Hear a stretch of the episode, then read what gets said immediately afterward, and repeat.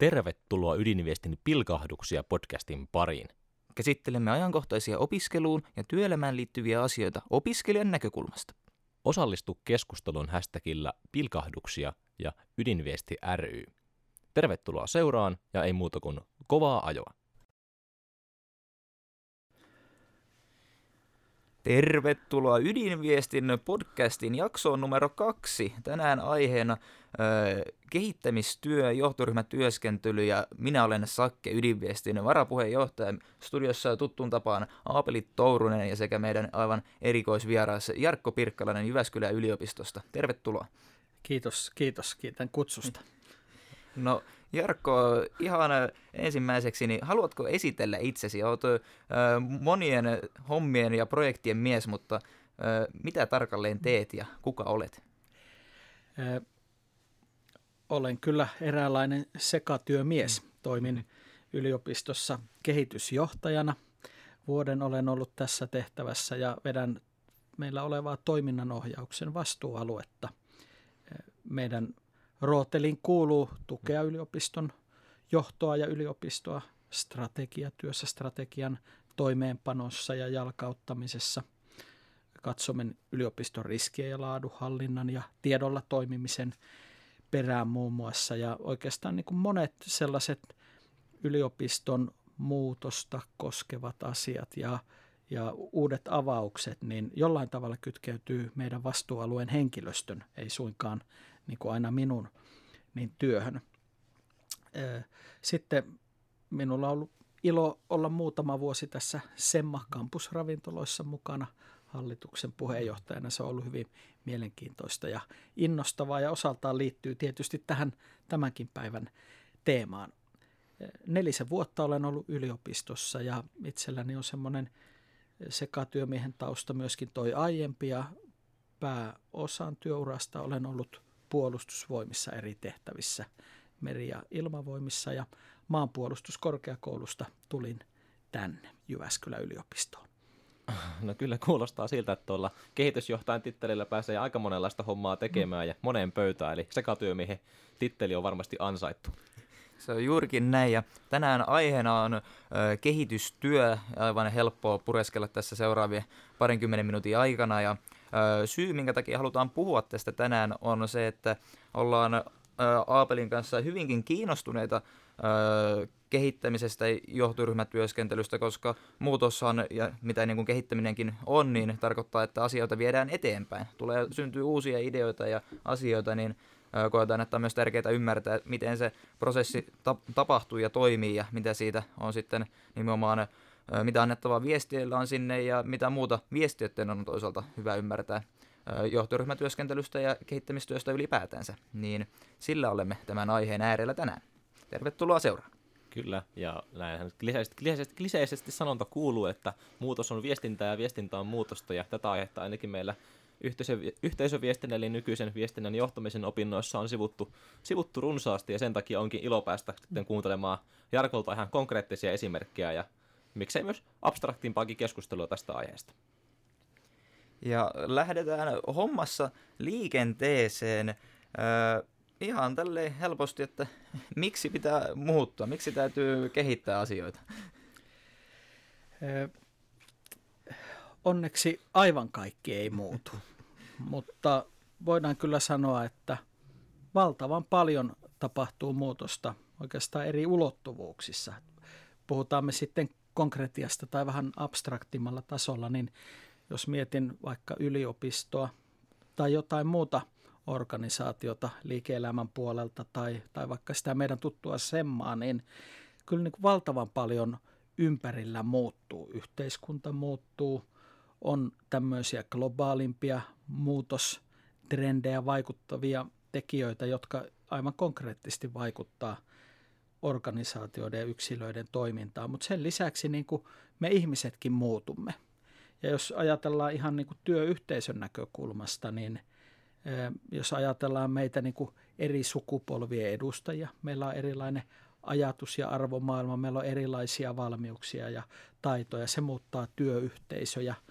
Samalla muutos tekee sen, että meidän eri organisaatioiden, kumppaneiden ja asiakkaiden tarpeet muuttuvat, mutta totta kai niin kuin teknologia muuttaa valtavan paljon, kansainvälistyminen kaiken kaikkiaan ja, ja esimerkiksi mikä tälläkin hetkellä niin kuin vastuullisuuteen ja, ja planeetan hyvinvointiin ja kestävyyteen liittyvät kysymykset, niin varmasti ovat sellaisia, että ne vaikuttavat niin kaikkien, ihan kaikkien organisaatioiden toimintaan. Toisinpäin ajateltuna, niin aika vähän on kuitenkin sellaista pysyvää loppujen lopuksi. Me voidaan suhtautua siihen muutokseen monella tavalla, mutta aika paljon siellä on sellaista, että on, on vain se ympäröivän yhteiskunnan ja maailman muutos otettava mm. huomioon – että vaikka emme haluaisi ja haluaisimme jäädä jurnuttamaan ja vastustamaan, niin, niin kyllä se aika hankalaksi tekee sitten elämän. No tämähän oli tyhjentävä vastaus heti tähän kärkeen, mutta tuosta itse ainakin poimin tämän, että muutoksen syytä on hyvinkin paljon ja jos tässä niin kuin lähtee miettimään, niin eihän ne tavallaan tuolla ajatuskehikolla niin ne ei muutu periaatteessa. Että ainahan se tavallaan sun täytyy miettiä, mitä siinä ympärillä tapahtuu. Ihmiset mm. muuttuu, niin kun se teknologia tulee, niin teknologia aina kehittyy. Eli mm. periaatteessa, jos jotain voi sanoa, että no muutos on pysyvä, mutta nimenomaan sitten ne muutoksen syytkin on tietyllä tavalla ennakoitavissa, joka sitten mm. varmaan ainakin itse ehkä helpottaa suhtautumaan siihen, että niin kun on jotain pysyvää, koska kuitenkin tarvitaan mm. semmoista turvallista, ettei ole niin epävarma olo. Niin sitten voi vaan, että mm. okei, okay, mun täytyy niin kun tiedostaa nämä asiat, ja sitten kun minä tiedostan, että ö, muutosta tulee, niin sitten se ei niin kun ahdista, vaan pystyy ottaa sen ennen kaikkea mahdollisuutena. Tämä on hirveän mielenkiintoista. Mulla jäi mieleen tuosta Jarko, Jarkon puheesta se, että, että tavallaan kuulostaa siltä, että että muutos kiihdyttää muutosta. Eli kun kaikki, kaikki muuttuu, eri, eri sidosryhmät, eri toimijat muuttuu, niin sitten itsekin on pakko muuttua. Kun itse muuttuu, niin itse tavallaan omalla toiminnalla kiihdyttää mm. muutosta myös muissa toimijoissa. Ja mihin tämä sitten lopulta johtaa. Mm. Lisää siistejä asioita. Ja mun, nimenomaan tämä muutos on mahdollisuus. Mä aina, aina tykkään ajatella sillä, sillä tavalla, koska kyllähän se nyt vähän olisi kurjaa olla edelleen siellä luolassa maalaamassa niin kuin kalliomaalauksia. Tai en, en tiedä, mm. on se elämä ollut silloinkin varmasti oikein lepposaa, mutta myös tykkään tästä nykyyhteiskunnasta siitä, että voidaan tehdä vaikka podcastia täällä yliopiston tiloissa hyvinkin matalalla kynnyksellä on hienoja ohjelmia, joita pystyy helposti käyttämään. Että tässä ei mm. tarvitse olla niin kuin kolmen vuoden ammattikoulututkintoa, jotta pystyy mm. niin kuin tätä mikseriä tässä hallitsemaan. Kyllä. Ja ehkä niin pitkään kuin itse muistan ja työelämässä olen ollut, että ehkä, ehkä voisi niin sanoa, että tämmöinen niin kuin muutos ja muutoksen vauhti ja, ja merkitys on varmaan kasvanut, mutta samalla niin tässä ajassa ja hetkessä niin me koetaan varmasti, että maailma muuttuu ja kaikki muuttuu valtavan paljon, mutta jotenkin jos mennään taaksepäin, niin ehkä näin on ollut aina ennenkin. Ja jos mennään vielä enemmän taaksepäin, niin tietysti aikaisemmat teknologioiden murrokset, autojen ja traktoreiden tulemiset, he, hevosista pois siirtyminen ja niin edelleen. Ja, ja tässä on ollut niin kuin valtavan paljon, että kyllä, kyllä jokaisessa hetkessä on ollut omat muutostekijät, mutta kyllä nyt ehkä sitten niin kuin digitalisaation vaikutus kaiken kaikkiaan niin on niin kuin yksi semmoinen merkittävä tekijä, mikä, mikä on tuonut sitten muutoksen vielä enempi keskusteluun ja keskiöön. No, tästä päästäänkin varmaan aika hyvin eteenpäin, sillä aina kun, aina kun on joku ilmiö, niin ainahan sille syntyy tietenkin vasta, vastavoima, vastailmiö. Eli vaikka muutos on ehkä monelle, voisi sanoa että valtaosalle mm. mieluisa ilmiö, mm. niin sitten se synnyttää erittäin herkästi myös tietynlaista uh, muutosvastarintaa ja mm. konserva- konservatiivisuuttakin niin edistää. Ja mm, Mulla oli tässä joku pointti. Varmaan ehkä sitten, että kuinka siihen muutokseen tulisi, tai muutosvastarintaan tulisi suhtautua ja kuinka sitä pystyy ehkä vähentää sitten, kun on tämä lähtötilanne, jossa joka tapauksessa joillekin se tarkoittaa ehkä epämieluisia muutoksia mm. tai vähintään ajatuksen tasolla joutuu tottumaan uudenlaiseen tapaan tehdä asioita, niin mm. miten tätä pystyy huomioimaan sitten vaikka juurikin kehit, kehitystyössä, kun sitä lähdetään niin kuin käynnistämään sitä prosessia, niin miten sä näet tämän asian, miten siihen voi valmistautua? Aapeli sanoi tuossa alussa, että mm, viestintä on muutosta ja muutos on viestintää ja siitä voisin jatkaa, että viestintä on johtamista ja johtaminen on myöskin viestintää mm. ja siinä mielessä viestinnän johtaminen on aika, aika hieno niin kuin näkökulma tieteellisestikin. Ää, olen saanut työuran aikana työskennellä niin kuin välähdyksenomaisesti hyvin monenlaisissa organisaatioissa. Olin useamman vuoden tämmöisen niin kuin johtamisen ja vuorovaikutusosaamisen valmentajana erilaisissa pörssiyhtiöissä, yliopistoissa, sairaanhoitopiireissä, PK-yrityksissä ja niin edelleen. Ja niistä kaikissa kun näki ja, ja, ja meni, meni ja siellä niin kuin tietysti menimme aika lailla sinne organisaation toiminnan ja organisaatiokulttuurin ytimeen, niin jotenkin itselle tuli semmoinen johtopäätös, että kyllä niin kuin organisaatiokulttuuri ensinnäkin vaikuttaa valtavan paljon. Hmm. Ja siitä voi sitten, sitten kutsua tutkijoita vaikka keskustelemaan, että mistä organisaatiokulttuuri muodostuu, mutta, mutta se joka tapauksessa organisaatiokulttuurilla on iso vaikutus ja se, se niin kuin näkyy sillä tavalla, että miten se organisaatio tai miten se työyhteisö suhtautuu muutokseen, on valmis muutokseen. On organisaatioita, jotka ovat hyvin niin kuin muutosorientoituneita ja sillä tavalla niin kuin myönteisiä ketteriä on organisaatioita, jotka ovat olleet niin kuin pysyvämpiä ja siellä pienikin muutos saattaa tuntua suuremmalta. Se saattaa yksilötasolla aiheuttaa enemmän vastarintaa. Ja sitten on organisaatioita, mikä oli ehkä niin kuin eniten oivaltavaa huomata, että jotka kuvittelivat ja halusivat olla vaikkapa tämmöisiä niin kuin innovaatioorganisaatioita ja hyvinkin muutoskykyisiä, mutta sitten he eivät sitä olleet sitten yksilötasolla muutosvastarinta, se on niin kuin valtavan tärkeä ja iso kysymys. Ja siihen vaikuttaa todellakin moni asia. Ne on monesti inhimillisiäkin, että voi olla niin kuin pelko esimerkiksi oman osaamisen riittävyydestä suhteessa niihin tuleviin tarpeisiin ja, ja vaatimuksiin. Voi olla ihan mukavuuden halu, meillä me suhtaudutaan eri tavalla työhön, meillä on erilaisia ambitiotasoja ja, ja se aina niin kuin haastaa pois mukavuusalueelta ja siinä joutuu vähän ehkä niin kuin itsekin tsemppaamaan ja puristamaan enemmän, että selviää ja pystyy sen muutoksen kanssa niin kuin luontevasti kehittymään itse osana sitä omaa työyhteisöä. Viestintä nyt kun viestinnän mm-hmm. äärellä olemme, niin on tietysti äärettömän tärkeä. Ja viestintä kytkeytyy sitten johtamiseen kaikilla tasoilla. Ja jotenkin se, että tietysti muutos ja ne muutosvaatimukset, niin ne tietysti täytyy tuoda hyvin niin kuin aidosti ja rehellisesti esille ja, ja tarkastella sitä organisaatioyksilön kykyä. On tärkeää tukea yksilöitä muutoksessa – ennakoiden, mielellään niin, että voidaan tukea, antaa valmiuksia vaikka osaamisen kehittämisen tai jatkuvan oppimisen kautta ennen kuin se muutos tapahtuu, jos se on mahdollista. Mutta samalla näen sen niin kuin tärkeänä organisaation näkökulmasta ja ehkä tämä vaikkapa kehitysjohtajan työn, työn kautta, että on organisaatioita – ehkä vähän yliopistossakin on sitä, että muutosta kun on vastustettu, niin sitä ei ole sitten tehty. Ja yliopistot monella osa-alueella niin ovat sitten jääneet vähän jälkijunaan. Ö, osin se on ollut hyvä asia, mutta osin ei.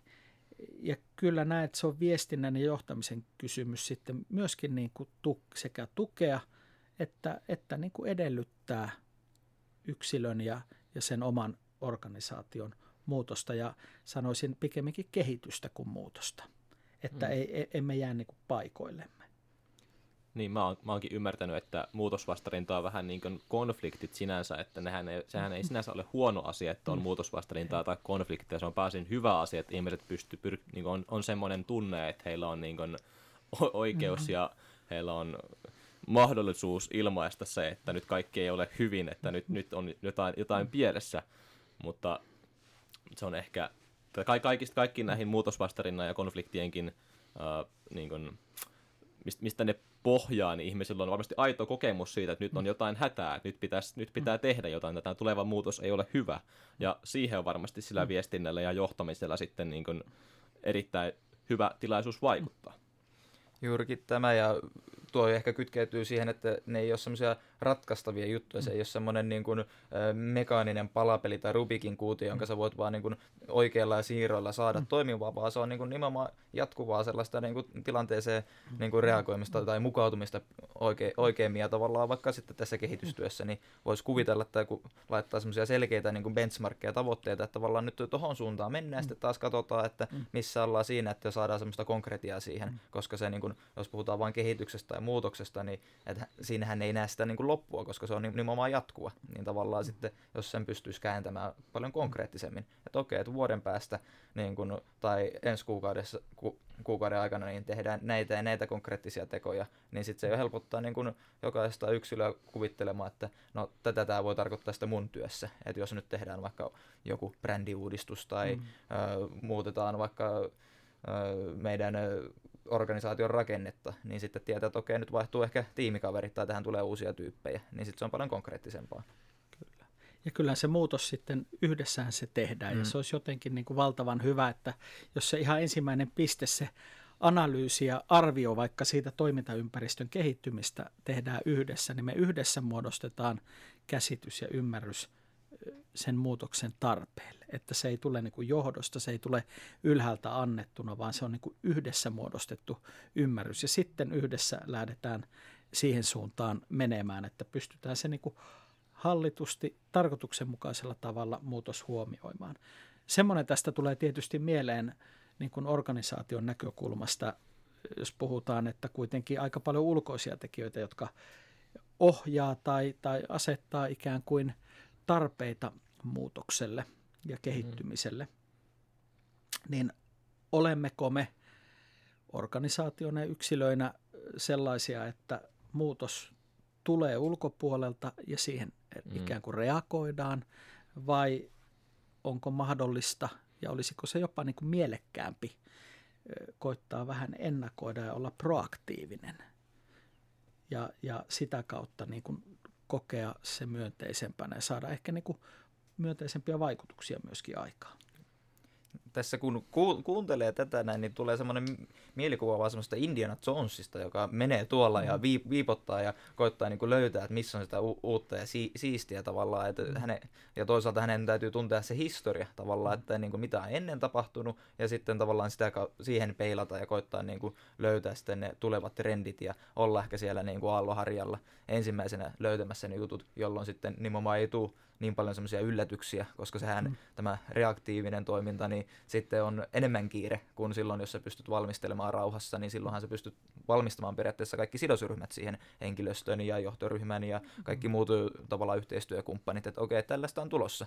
Mutta sitten jos tulee viestiä, mm. että nyt, nyt täytyisi niin kuin tehdä näitä asioita, niin siinä joutuu mennä ehkä mutkat suora, suoraksi periaatteella. No, mutta mennäänpä, mennäänpä vaihteeksi täältä, täältä ylätasolta tänne niin konkretian tasolle. Jarkko, sä oot tosiaan ollut monenlaista strategiaprosessia ja muutosprosessia vetämässä ja osana mukana, niin kerrotko jonkun semmoisen konkreettisen jutun, mikä on erityisesti jäänyt mieleen tässä vuosien varrella? Muutamakin tulee mieleen. Voisin tietysti kertoa meidän, meidän hiljattain olleesta yliopiston strategiatyöprosessista, mikä oli hyvin opettavainen ja monelle varmasti innostava ja oli hieno nähdä, miten meidän henkilöstö ja opiskelijat niin halusivat osallistua ja toivat arvokasta tietoa. Toisaalta aiemmalta työuralta on, on niin kuin hyvin niin kuin opettavainen ja mielenkiintoinen kokemus ilmavoimien ilmasta maahankyvyn luomista, mikä oli hyvin systeeminen ja koko niin kuin yhteiskunnan kannalta merkittävä, mutta nostaisin kuitenkin tämän meidän – Semma-ravintolat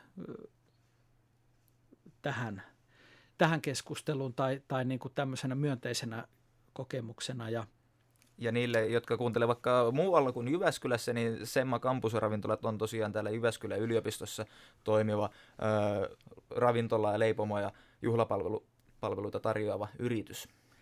Pitää paikkansa ja yritys on vähän yli 20-vuotias toiminut Sonaatti nimellä pitkään, laajentunut pikkuhiljaa kaiken kaikkiaan noin 14 ravintolan ja kahvila ja toimipisteen yhtiöksi. Ja Semma on ollut semmoinen luotettava ja vakaa kumppani tässä kampuksella.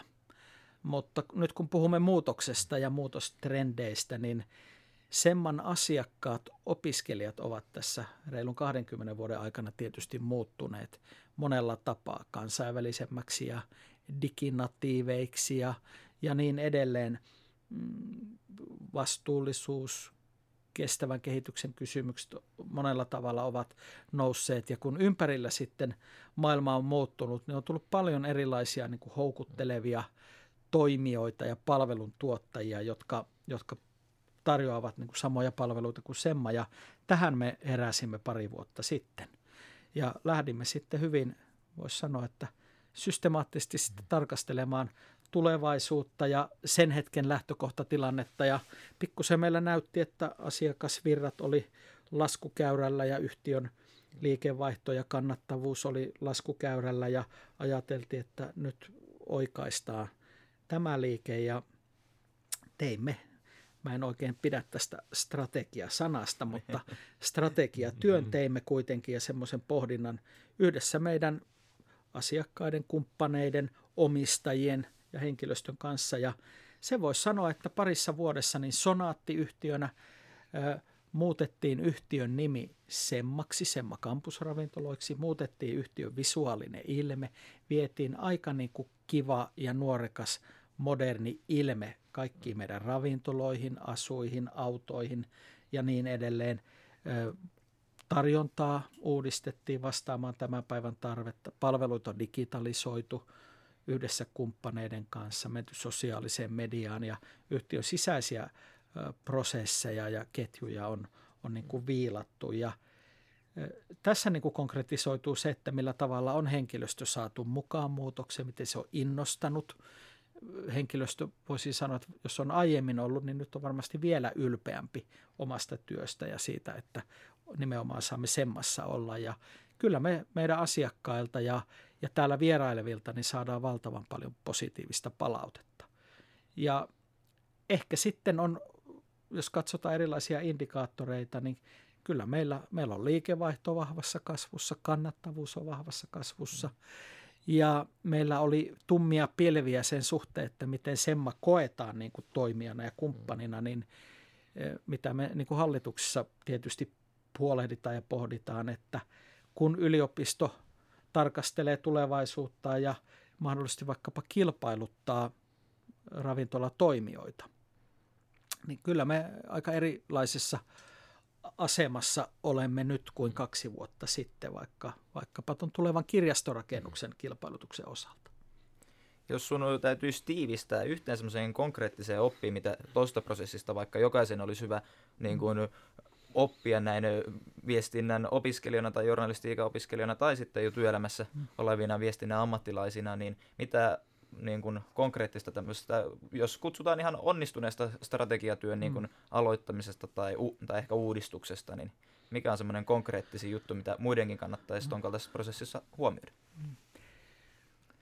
Varmasti joka organisaatiossa on omat tarpeet ja haasteet, ja se tilanne on niin erilainen, että on hirveän vaikea ja vaarallistakin antaa mm. universaalia vastausta, mutta toisaalta tämä Semman muutoksen toteutuminen ja läpivieminen kaikilla tasoilla tai yliopiston iso strategiatyö esimerkkinä, niin viestinnän näkökulmasta niin sanoisin, että sen muutoksen pitää olla ensinnäkin niin kuin, että taustalla pitää olla kirkas ajatus siitä, että mihin halutaan mennä ja mihin halutaan tehdä. Mutta sitten on kysymys rohkeudesta, kuinka iso muutos me uskalletaan tehdä suhteessa niihin tarpeisiin – ja, ja miten siitä viestitään. Ja nyt Semman tapauksessa niin kyllä me tunnistettiin ja haluttiin tehdä, että se muutos on niin iso, että jo, keneltäkään ei jää huomaamatta, että mm. nyt Semma on eri kuin Sonaatti. Ja siinä mun mielestä onnistuttiin. Ihan niin kuin yliopiston strategiatyössä, niin se muutos aikaisempiin strategiatöihin oli niin iso, että, että se aiheutti sen myönteisen seikan, että yli tuhat meidän yhteisön jäsentä osallistuu aktiivisesti se on, siihen työhön. Se on tosi iso luku. Nyt kun tässä meillä alkaa lähetysaika käydä, käydä aika vähin, mutta ihan niin kuin tämän koko mm. keskustelun kiteyttämiseksi jotenkin alkaa kuulostaa siltä, että, että ehkä tärkein, tärkein, tai ainakin tärkeimpiä juttuja muutoksessa on ylipäätään se, että kuunnellaan niitä omia mm. sidosryhmiä. On se mm. sitten henkilöstö tai asiakkaat tai omistajat ihan mikä mm. tahansa sidosryhmä, niin kuunnellaan mitä niillä on sanottavaa, mikä on nykytilanne, mikä on ehkä toivottu suunta. Ja sitten näiden palautteiden perusteella muokataan sitä omaa toimintaa. Vähän niin kuin nimenomaan yliopiston strategiassa työssä tehtiin. Kyllä. Eräs oppi-isäni on sanonut, että palaute on kehittymisen polttoainetta ja hmm. sitä haluaa jotenkin itsekin kyllä kantaa tässä mukana. Se on juurikin näin, ja semmoinen tietyn kaltainen dokumentointi, jotenkin ainakin itsellä on hyvin lohdullista, että ei tarvitse niin vetää mitään hatusta, nimenomaan mm. kun se palaute ja se informaatio on siellä. Sun täytyy kyetä tietysti se käsittelemään ja siitä sitten jalostaa niitä ideoita eteenpäin, joka vaatii sitten luovuutta ja tietysti näkemyksellisyyttä ja mon, niin kuin ymmärrystä monista asioista, mutta tavallaan sitten se, niin kuin, tavallaan, se on aika niin kuin selkeä prosessi. Kyllä. Mutta ja. meillä on sinulle, Jarkko, tiukka kysymys tähän loppuun. Sakke, ole hyvä. Jos saisit tämmöisessä kehitystyössä tehdä ihan mitä haluat, niin mitä tekisit tämmöisillä diktaattorin oikeuksilla, ja sulla olisi joku siisti projekti, jonka sä haluat, tai joku idea, joka täytyisi niin kuin saada vietyä eteenpäin, niin mitä haluaisit tehdä tai mitä kaikkien muiden olisi hyvä ymmärtää tässä prosessissa, jotta tämä mahtava idea toteutuisi? Tämä oli Sakke todellinen jokerikysymys. Melkein putoan tästä tuolilta. Ö, jos irrottaudun ihan tästä tehtävästä ja tästä organisaatiosta ja olisin sitten vaikka jossain startupissa liikkeellä, niin kyllä mä lähtisin se oman unelmatiimin muodostamisesta. Ja ottaisin sinne sellaiset tyypit, jotka kaikki ovat erilaisia, kaikki tuovat erilaisen näkökulman ja osaamisen – kaikista asioista ei tar- tarvitsisi olla samaa mieltä, mutta meillä olisi yhteinen intohimo ja yhteinen päämäärä ja semmoiseen olisi itse asiassa aika mukava lähteäkin mukaan. Aivan erinomainen vastaus. No, si- siitä voisi antaa pienet, jos se kuulostaisi hyvältä sinne kuulijoillekin, mutta äh, näinkin hyvästä vastauksesta me halutaan palkita, Jarkko, Jarkko sinut. Meillä on tässä Ydinviestin podcast-sarjassa äh, missiona taistella kiirettä, kiirettä vastaan, josta Anna-Kaisa Säkkisenkin kanssa puhuttiin täällä. Meidän mielestä kiire on luovuuden ja kehittymisenkin este hyvin monessa tapauksessa, koska ajattelu kapenee ja muutenkin mm. elämä vaikuttaa hieman harmaa sävyiseltä. Ja todettiin tässä, että mikä muukaan helpottaisi rentoutumaan kuin löysä hiihtopipo. Ja meillä on täällä Halpahalli sponsoroima Järvisen retrohiihtopipo, joka ei todellakaan kiristä otsalla, kun sen laittaa päähän. Lämpimät kiitokset. Ja täällähän on ensilumen ladut avattu juuri viime viikolla, niin kiireettömästi ladulle ja, ja pipo päähän. Tämä on upea. Kiitoksia Sakke ja kiitos Aapeli. Oli tosi mukava tulla tänne ja, ja tota, mielenkiintoisia aiheita. Jään kuulemaan teidän seuraavia jaksoja. Aivan. Seuraavaksi on järjestö- ja jäsenpalvelusihteeri Jyväskylän ylioppilaskunnasta Eetu Heiska puhumassa järjestötyöstä. Uhka vai mahdollisuus? Ei muuta kuin sitä sitten seuraavaksi kuuntelemaan. Kiitos Jarkko, kiitos Aapeli, kiitos että jaksoitte kuunnella. Hei hei!